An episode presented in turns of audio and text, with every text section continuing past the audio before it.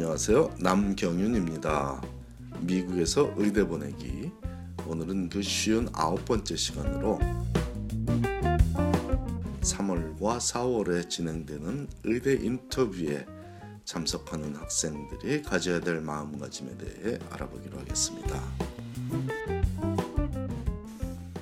2017년도 8월에 의대에 입학할 신입생을 선발하는 이번 사이클의 인터뷰는 2017년도 3월 현재도 진행 중이죠. 아마 극소수의 학생들은 4월에도 인터뷰에 참석할지 모릅니다.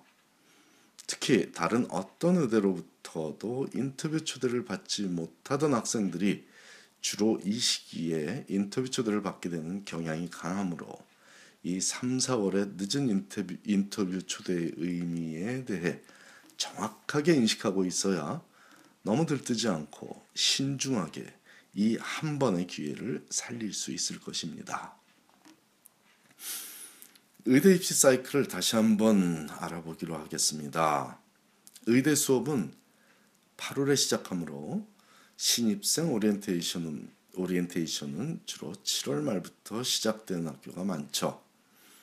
이는 치대도 마찬가지고 9월부터 시작하는 미국의 초 중고 및 대학의 학사 일정보다 약 한 달 정도 빨리 시작하는 거죠.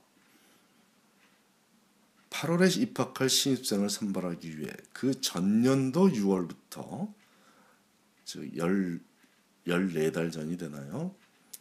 그 전년도 6월부터 입학 원시 접, 입학 원서 접수가 시작되어 빠르면 8월 중순부터 인터뷰가 진행되고 10월 15일부터 합격생을 발표하며 3월이면 모든 의대에서 합격생을 발표한 상태입니다.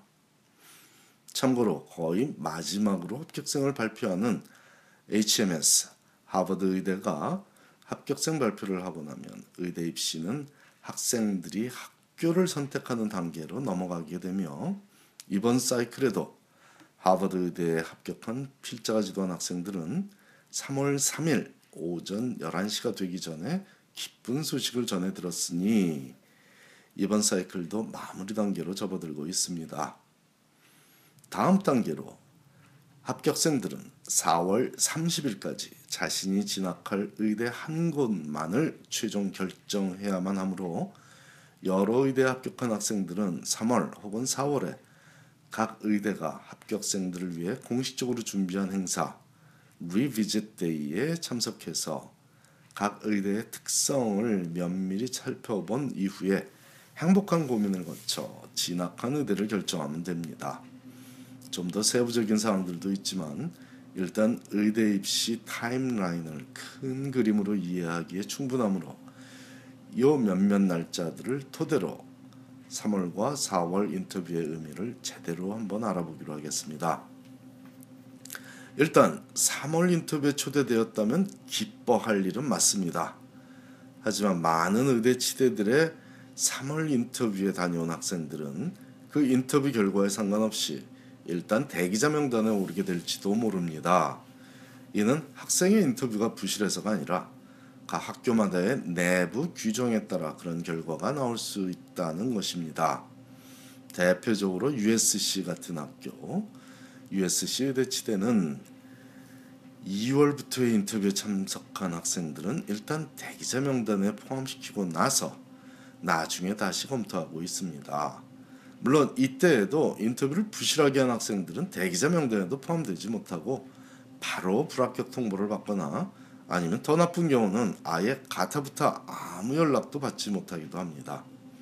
모든 의대가 친절하게 불합격 통보를 해주지를 않는다는 점은 고쳐져야 할 사항이라고 믿지만 그들 나름대로는 제한된 입학 담당 인원으로 넘쳐나는 지원자들을 관리하다 보니 그럴 수도 있다고 매년 이해하려고 노력하고 있죠.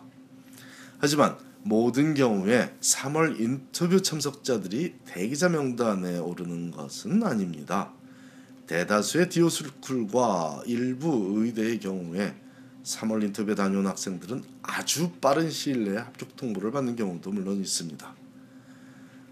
필자의 경험에 의하면 3일 내에 합격 통보를 받은 학생도 있었으니 굉장히 빠른 통보가 되겠죠. 하지만 이는 일반적인 경우는 아니므로 기본적으로 3월 아니 좀 더 정확히 표현해서 2월 중순 이후에 인터뷰에 참석한 학생들은 대기자 명단에 올랐다고 해서 실망하며 포기하지 말고 계속 자신을 해당 의대에 좀 더 잘 어울리는 모습으로 만들고자 노력하며 꾸준히 자신이 그 학교에 얼마나 가고자 노력하는지를 학교 측에 알려주며 기다리고 있어야 하겠습니다. 앞에서 4월 30일은 4월 30일이란 특정 날짜를 언급한 것을 꼭 기억하시기 바랍니다. 그날은 다수의 의대에 합격한 학생들이 예외 없이 단한 군데의 의대만을 결정하여 진학하겠다고 통보하는 마지막 날입니다. 그러므로 5월 1일부터는 대기자 명단에 있는 학생들 중에서 추가 합격자를 발표합니다. 이는 최고 명문이라는 하버드 의대에서도 벌어지는 일상적인 현상이고 주로 Afro-American 흑인 학생들을 선발하는 하워드 의대에서도 벌어지고 있는 현상입니다. 즉 미국 내 모든 의대에서는 그 이전에도 대기자 중에서 합격생을 발표하지만 5월부터 본격적으로 대기자 명단에 든 학생들에게 입학할 의사가 있느냐고 묻게 되죠. 그러므로 대기자 명단의 성공적인 관리가 의대 입장에서는 한해 농사의 마무리 단계인 것입니다. 메이어 의대를 비롯한 많은 의대들이 진작에 인터뷰에 참가했던 학생들 가운데 즉 뭐 작년 10월이든 올 1월이든 이때 인터뷰에 참가했던 학생들 중에 당장 합격을 시키지는 못했지만 나름대로 매력적인 학생들을 대기자 명단에 올릴 때는 특정 특정 기간 내에 대기자 명단에 오르는 것에 동의한다는 의사 표시를 요구하고 있으며 그 시기는 3월 1일이 최종 시한이죠.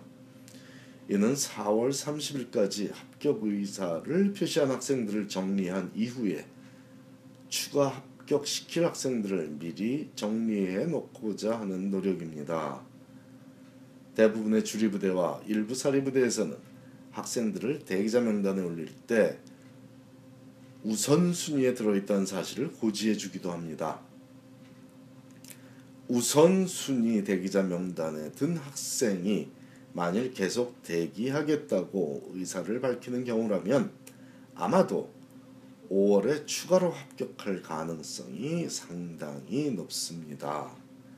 대학 입시에서의 대기자 명단과 의대 입시에서의 대기자 명단은 그 무게감이 전혀 다르며 일부 의대는 전체 신입생의 절반 정도를 대기자 중에서 합격시키고 있을 정도이니 그 무게감과 가능성은 쉽게 짐작하실 수 있을 것입니다.